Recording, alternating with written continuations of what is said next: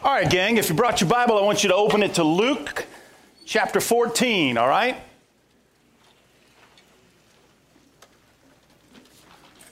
Luke chapter 14.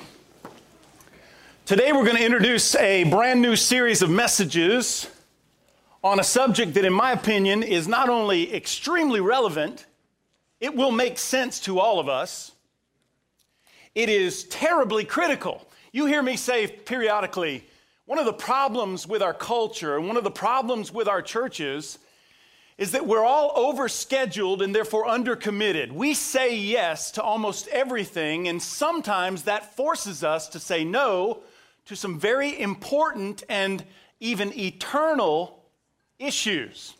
We're going to talk about priorities over the next few weeks. The subject is, as I say, as practical as they come. It's relevant. It can impact every one of us where we live. You have priorities, and I have priorities. Every decision you make, and I read this week, over 3,000 times a day, you decide. You decide to hit the snooze in the morning. You decide what you're going to have for breakfast. You decide what you're going to wear to work. You decide what time you're going to leave. You decide to mash the gas and run through the yellow light on your way. You decide if you have time enough to stop for a cup of coffee. Every decision that you and I make every day is governed by a sense of priority. Your priorities not only influence your life, they not only influence its direction, they impact the people around you too. If you're a father, your sense of priority impacts your wife and your children. If you're a mother, your priorities impact your family. If you're a business owner, your priorities impact your employees. Most importantly, and what I hope you'll see and gather from this series of messages is your sense of priorities determines the health of your faith walk of your relationship with God. Jesus had a lot to say about priorities. His very first public sermon was called the Sermon on the Mount. It comes from Matthew chapters 5, 6, and 7. And in Matthew chapter 6 and verse 33, Jesus makes a profound statement of priority. The first part of the verse reads Seek first his, God's, kingdom and his, God's, righteousness. Seek first his kingdom. Seek it first. That's a statement of time and priority. First on your list, Jesus said, in the midst of all the other things in your life that you deem are important, the first one should be God's way, God's work, and God's will. Consider them first as priority one. This is how we honor God with our lives. Seek first His kingdom and his righteousness. Now, stop for a minute and think about all the things we seek in this life. Many of us are on a happiness quest. We are seeking happiness. Fulfillment. We are seeking fulfillment. Wealth, riches, health. We are seeking all of these. Jesus said, Let me make it very simple. The very first thing you should seek before all others is his kingdom and his righteousness. So, over the next few weeks, we're going to examine what we're calling the commitments or the choices that we must make if we're going to make it. Now, I want to play a video clip for you. Uh, this is an older movie. It's one of my favorites. It's called Family Man. Now, this movie is probably 15 years old. Some of you might not have seen it, but let me set it up briefly. Nicolas Cage stars with Tia Leoni, I think that's her name, and Nicolas Cage has the opportunity to go back and relive his own life again. This time, making different choices, different commitments, all governed by a new sense of priority. He goes back, and all of a sudden, he's married. All of a sudden, he has children. He had married his high school sweetheart in this second chance life, and, and, and compared to the life he was living was, was kind of like a, a wealthy playboy of sorts, which was terribly unfulfilling. His new life with a wife and a family and a common job and a very ordinary existence was incredibly rewarding. At the very end of the movie, when he realizes he has to go back to his less than fulfilling life and away from the life he has fallen in love with. He runs to the airport to catch Teo, Teo Leone. I'm not saying her name right, forgive me. Uh, he runs to the airport to catch her. Uh, because she doesn't know anything he's talking about, and she's about to get on an airplane and go to Paris. Here's how it plays out. Watch this. The house is a mess, but it's ours. After 122 more payments, it's going to be ours. And you, you're a nonprofit lawyer. That's right. You're completely nonprofit. But that doesn't seem to bother you. And we're in love. After 13 years of marriage, we're still unbelievably in love. You won't even let me touch you till I've said it. I sing to you. Not all the time, but, but definitely on special occasions. You know, we've, we've dealt with our share of surprises and, and, and made a lot of sacrifices, but we stayed together. You see, you're a better person than I am. And it made me a better person to be around you. I don't know, maybe, maybe it was all just a dream. Maybe I, I went to bed one lonely night in December and I, I imagined it all, but I swear, nothing's ever felt more real. And if you get on that plane right now, it'll disappear forever. I know we could both go on with our lives, and we'd both be fine. But I've seen what we could be like together. And I choose us. Please, Kate. One cup of coffee. You can always go to Paris. Just, please. Not tonight.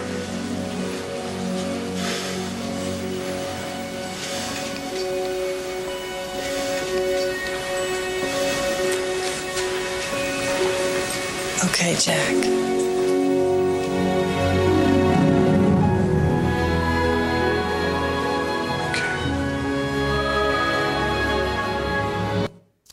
If you had seen that whole movie, you'd be crying right now. Look, imagine Jesus sitting down with you and saying, I've seen what your life can be. I've seen what your family can be. I have seen what your retirement can look like. I have seen who you can be. Would you be interested? All of that boils down, church, to your sense of priorities, the road you choose to take. Robert Frost wrote a famous poem, The Road Less Traveled, or The Road Not Taken. And in the poem, two roads or two paths diverged in a wood. He knew he didn't have time to explore both roads, so he had to make a choice. He had to choose. By the time we get to the end of the poem, we realize he's talking about something infinitely more important than the choice of two paths in the woods. He ends the poem by saying, I shall be telling this with a sigh. Somewhere ages and ages hence, two roads diverged in the wood, and I, I took the one less traveled by, and that has made all the difference. Obviously, he's not talking about a simple choice in two roads in the woods. He's, he's talking about the choice of the paths we take in life. The choice of the road symbolizes any choice you might make between two similar looking alternatives that lead to completely and entirely different des- uh, destinations. You see, the life that you're currently living, the family you currently have, the job you're currently on, is largely the result of the choices that you've made in the past. Now, we've talked about this many times. It's called the path principle. You didn't get where you are simply by hoping it 15 years ago or dreaming it 10 years ago. You got where you are today based upon the choices you made to determine which path you would take. And your priorities serve as signposts along the way to help you decide which road to take. So, for the next four weeks, we're going to talk about priorities. To some, they're actually written down in a journal somewhere. If you're kind of that type A, high D personality type, You've listed them out. Uh, to others, they're in the back of our minds. They're sorted, they're organized. But my fear is that for too many of us, priorities are adopted and rejected given any change in circumstance, at a moment's notice. Dr. Charles Stanley is one of my favorite Bible teachers, and he's written A life without priorities is usually characterized by the word mediocre. He goes on, things are only momentarily exciting. You find yourself caught in a natural drifting process. You see, I would argue that it's the drifting that gets to us. It's the drifting process that robs us of our fulfillment. No drive, no focus, no fulfillment, just sort of up and down, you know, depending on the weather. When things are good, they're very good, but it only lasts for a time. And when things are bad, they're as bad as they could be. You see, the reason priorities matter is because we leave, live in a culture that has embraced what I like to call the big lie, perhaps the biggest lie in our culture, and here it is I can have it all. You can have it all. You're special. Other people must sacrifice, others might have to choose, but you're not others. Others are intimidated by making the choices. You shouldn't have to choose because you've somehow earned it. You're entitled. It's the American dream. I can have it all. I can have a fulfilling career. I can have the most rewarding family life anyone has ever imagined. I can have a growing faith walk with God. I can have influence in the lives of others. I can have a meaningful position at work. I can have a condo at the beach. I can have a house on the lake. I can have a three week vacation in the summer.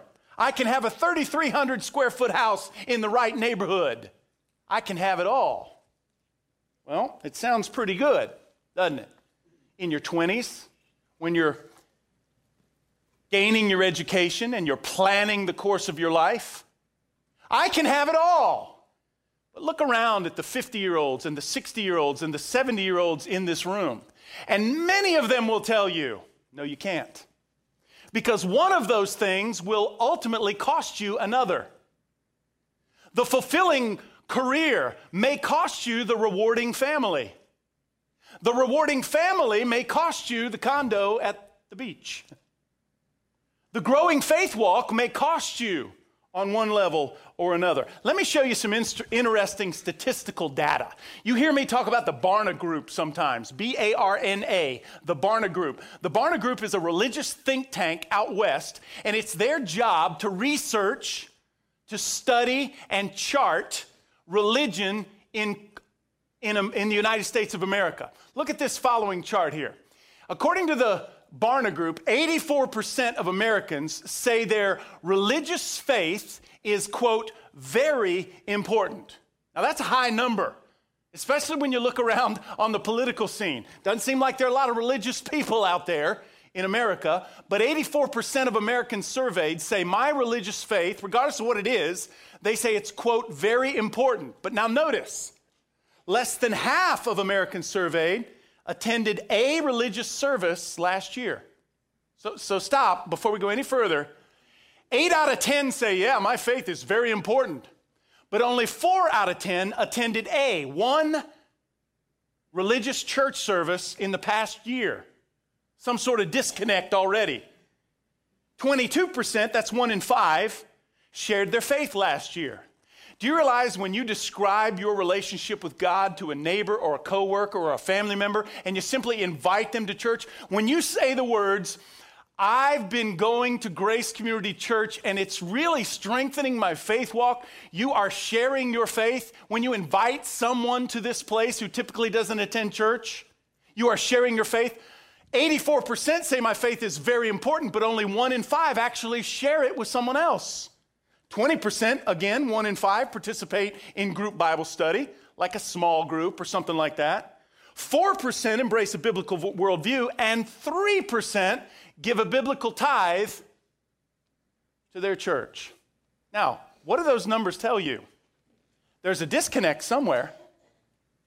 Those numbers tell me that no matter how you slice it, we are a people with misplaced priorities or no priorities at all. How can you say, on the one hand, my religious faith is very important and never invite anybody to church and never give a prioritized percentage of your income to the local church and not embrace a biblical worldview? How can you do that? It all boils down to a person's sense of priorities. The fact is, in America, we want our faith to be very important, but we also want to have a fulfilling career and make a lot of money. We want our faith to be very important, but we also want to gather more and more possessions, pile up more and more stuff. We want our faith to be very important, but we also want influence. We also want to be the world's greatest parent. We also want recreation. We also want time off. And the list goes on and on. The big lie that you can have it all is robbing you of your potential and your chance to honor God and really enjoy life. Again, the scriptures have a lot to say about time and priority.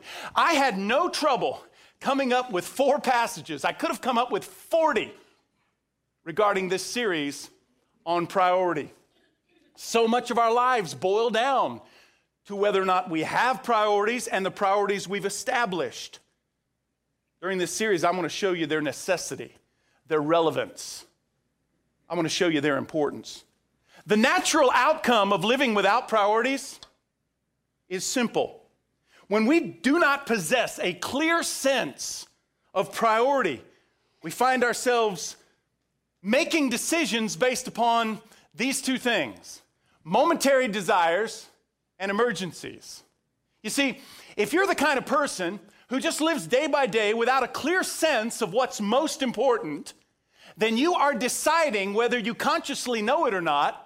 Every decision you make is based upon those two factors momentary desires. These are the things that really interest us, these are the things that catch our eye. These are the things that sound fun, happy, fulfilling. These are the things that if we have the time, if we have the money, if we can clear our schedule, man, sign me up, count me in. Momentary desires are the reasons why we field phone, phone calls and text messages on Saturday night, people backing out of responsibilities on Sunday morning because something better has come along. Oh, I'm sorry, I can't serve in the nursery because I forgot we're going to the lake. Oh, I'm sorry, we can't teach the kindergartners because I'm sorry, we forgot we're going to the coast. You see, momentary desires are fueling your choices unless you have a clear sense of priority. Emergencies, they speak for themselves, right? Emergency, the squeaky wheel always gets the grease, right? I mean, I've had conversations with dads in our church trying to motivate them to spend more time with children. And a dad will say, Man, I work all the time. I just don't have enough time with my kids until the kid has an emergency. And then that dad realizes, Man, I've been off for three days with my kid because of an emergency. You realize you have more time than you think. If you live without priority, a clear sense of priority, those two factors are steering your life. They're determining your path for you. Jesus addresses this in Luke chapter 14. I want you to read with me in verse 16.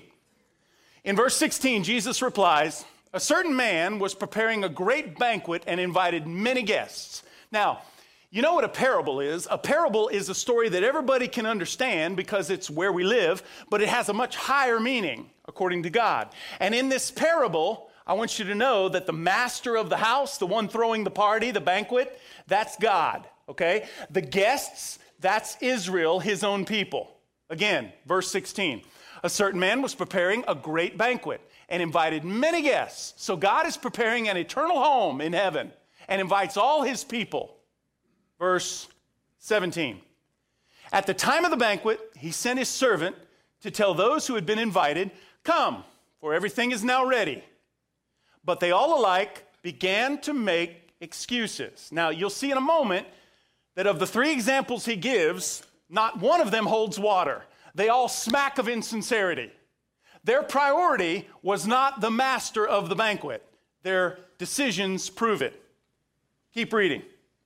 But they all alike began to make excuses. The first one said, I've just bought a field and I must go and see it. Please excuse me. Now, who goes and buys a big piece of property without seeing it, right? But this guy did. Now, even if he did buy it without seeing it, he's already bought it. The property's not going anywhere. He could have gone to the banquet and then gone and seen the property. Here's excuse number two, verse 19. Another one said, I've just bought five yoke of oxen and I'm on my way to try them out. Please excuse me. Again, how many of you would buy a brand new car sight unseen? How many of you would buy a second hand car but new to you without ever sitting in the driver's seat and hearing the motor run? Well, that's what this guy did. Excuse number three, verse 20. Still another said, I just got married. Now, depending on the woman he chose, this guy may have something here. I just got married, so I can't come. Already whipped. Verse 21. the servant came back and reported to his master.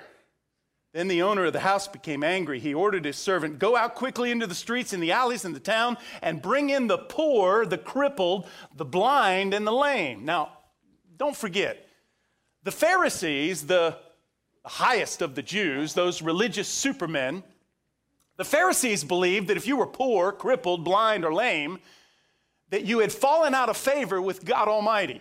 They were looked down upon as unclean or impure um, if you were poor, it was because you did something to upset God and He saw to it that you couldn't earn money. If you were crippled or lame or blind, you had offended God. You had sinned so dramatically that God had cursed you to that life. All right? So this master says, Go out and get all those people that my people think are cursed the poor, the crippled, the blind, and the lame. Sir, the servant said, verse 22, What you ordered has already been done, but there is still room. Church, there will always be room in the kingdom of God for all eternity because God's desire to save sinners will always be larger than sinners' desires to be saved. There will always be room. There is still room. Verse 23. Then the master told his servant, Go out into the roads, the country lanes, compel them to come in so that my house will be full. Verse 24. I tell you, not one of those who were invited will get a taste of my banquet. The Jews had rejected Jesus Christ as Messiah. Israel, therefore, got shut out of the banquet. And incidentally, in case you don't know this, the people listening to this parable who should have been learning something about their sense of priority, most of them were killed 40 years later in AD 70 when the Romans destroyed the city of Jerusalem and tore down the temple. Jesus is telling us in very clear language I mean, an elementary school student can understand the parable of the great banquet. He's telling us a story about priorities. And in that culture, a banquet, a, meal gathering, was about as good as it got. See, there were no professional baseball teams, right? No giant foam, we're number one fingers, right? No little league soccer, no Lions Club a, a, meal gathering was just about it. It was a big social event, a, a banquet or a wedding. This was a big deal. But because the host of the party was not prioritized by these guests, other interests captured their attention. And so, as a result to the poor response to the invitations, he sends out new invitations to people who were willing to reprioritize or rearrange their schedules and they were the ones, and will be the ones, frankly, who will be fed and blessed. Look, the big lie states that no matter who you are, you're special. You deserve it. You can have it all. But Jesus said, Seek first his kingdom and his righteousness. That should be priority one. Someone has written, He who seeks one thing and but one may hope to achieve it before life is done. But he who seeks all things wherever he goes must reap around him in whatever he sows a harvest of barren regret. When I was a little boy, one of the, the biggest things to me was to go to the circus. When the circus came to town, we would always go when I was a child. In fact, growing up in Central Florida, we weren't very far from the Ringling Brothers Barnum and Bailey Circus. Uh, Circus World was in Kissimmee, Orlando area, and the museum for the Ringling Brothers was down in Sarasota. One of my most fascinating events. Oh, the trapeze, that was cool. The high wire, that was amazing. But I like the lion tamer. The lion tamers back in the day always carried a stool into the lion cage. And in that moment, with a pistol on their hip and a whip on their side, the stool becomes the most important tool of the lion tamer. Now, we all know what it feels like to be sitting in our office in a stack full of, you know, unanswered emails and we've got computer work and desk work. The phone is ringing and at that moment somebody walks in and we're in a state of paralysis, wondering how am I going to get all of this done? Well, William H. Henson, who wrote a story on the origin of the lion tamer, tells us that the reason the stool is most important for the lion tamer is that as the lion tamer thrusts the stool into the face of that angry lion, that deadly beast, the animal tries to focus on all four of its legs. Every lion tamer holds the stool like this, not like this, and not like this. The reason he holds it like this is because the four legs paralyze the animal. While trying to focus on all four of the legs, the animal becomes docile, it becomes tame, it can be captured, it can be controlled. Now, that's the way a lot of people live their lives. Paralyzed because they cannot decide. And the reason they cannot decide is they have never established the number one most important thing to me is, and you fill in the blank. Jesus said, Seek first his kingdom and his righteousness. I'm here to tell you today that you cannot have it all. I'm sorry to be the one to report that to you, but you are going to have to choose. And if you refuse to choose, then momentary desires and emergencies are going to determine the path of your life. And that, my friend, is no way to live. Seek first his kingdom and his righteousness. You know how the verse ends? And all these things will be given to you as well. Let me ask you something. What's more valuable? That 3,400 square foot house in the right neighborhood in town? That membership to the country club? Or that 1,700 foot house that you can easily afford, pay your bills, find contentment, raise your family? The choices you make determine the paths you will live. And your priorities will function as signposts along the way. It is my hope, it is my prayer that over the next four weeks, your sense of priority will shift or will narrow or will focus, and it will change your life. God bless you.